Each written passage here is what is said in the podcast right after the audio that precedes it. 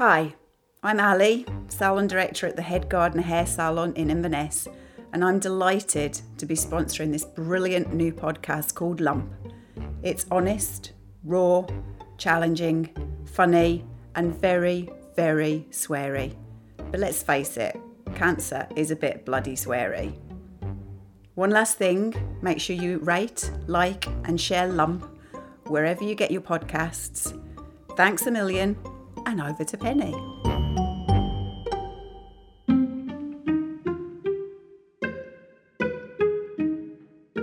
WC.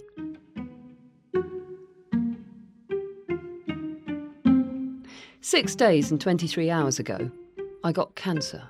Well, learned I have cancer. When I got it is a moot point. Although it's one of the many points I've been snagged by over the past week. When did I change from me before cancer, BC, to a me with cancer, WC?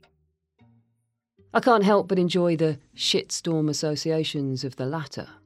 There's something to be savoured in the former too, BC, before faith, before you had to pin all your hopes on the godlike figure of your oncologist, surgeon, consultant, NHS on curing you of your sin. And my sin? Is a 12mm sized grade 2 invasive lobular cancer of my left breast? Maybe. You can no longer talk with certitude, I've discovered. All our language has changed now I'm WC. I used to hate the C word. Now my language is peppered with references to that cunty cancer.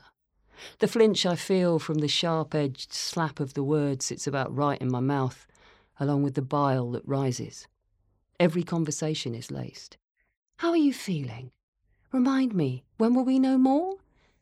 And from my WC friends, so very many of us I now realise, a generous introduction to a crash course in the linguistics of stages, grades, invasions, lobules, scans, biopsies, comparisons, solidarity, and love.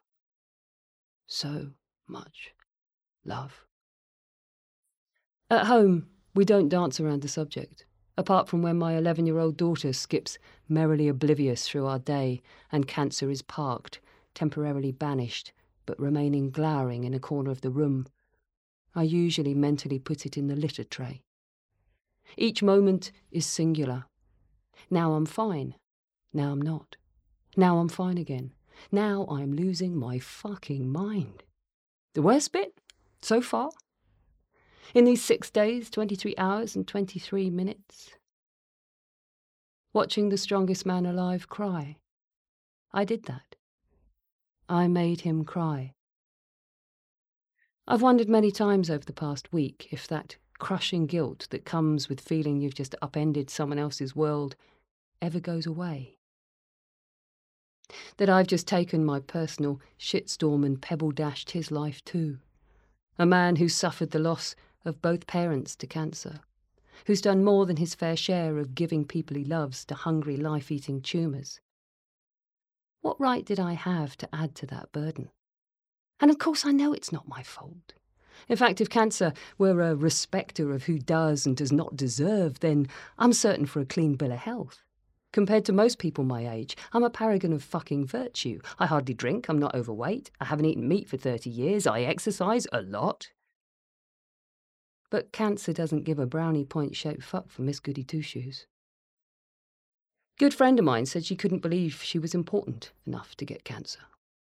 Personally, Given she's an exquisitely talented artist, I'd have labelled her too precious. Rather arrogantly, I thought I was far too fit, intelligent, feisty, fun loving, life filling, but mainly just too bloody busy to get cancer. What? Like I thought I was too good for it? I should have spared a thought then for all the wonderful, creative, strong, beautiful, and brilliant friends I have who are WC. Then maybe I'd have realised that, far from being blown sideways by the diagnosis, it was almost probable. Almost. But I wasn't ready. I wasn't ready for this. I'm not ready to be WC. So now I carry around this weight, this ugly, blackened, stinking 12 millimetre sized weight which far out punches itself.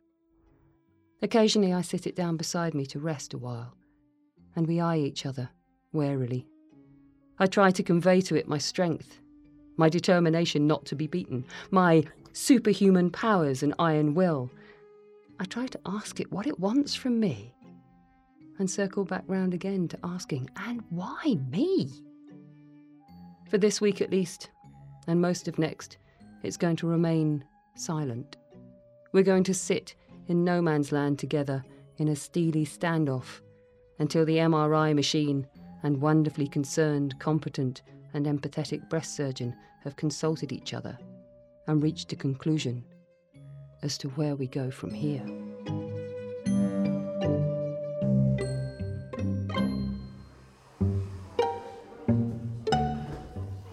Hi, this is David from The Head Gardener. If you're enjoying Lump Podcast, make sure you subscribe so you never miss an episode. And don't forget to leave a review wherever you get your podcasts and share it with everyone you know. Because let's face it, cancer affects everyone around us in one way or another. We hope you enjoy listening to Lump as much as we all do. So next time you're in the salon, tell us how much you're loving Lump Podcast and we'll give you a free gift. Coming up in the next episode. All our lives, we search for the ability to weigh up the push and pull, the demands on our time, the anxiety and stress of day to day living. Not anymore. Now I know. Now I can. Lump is written and presented by Pennie Stuart and produced by Adventurous Audio.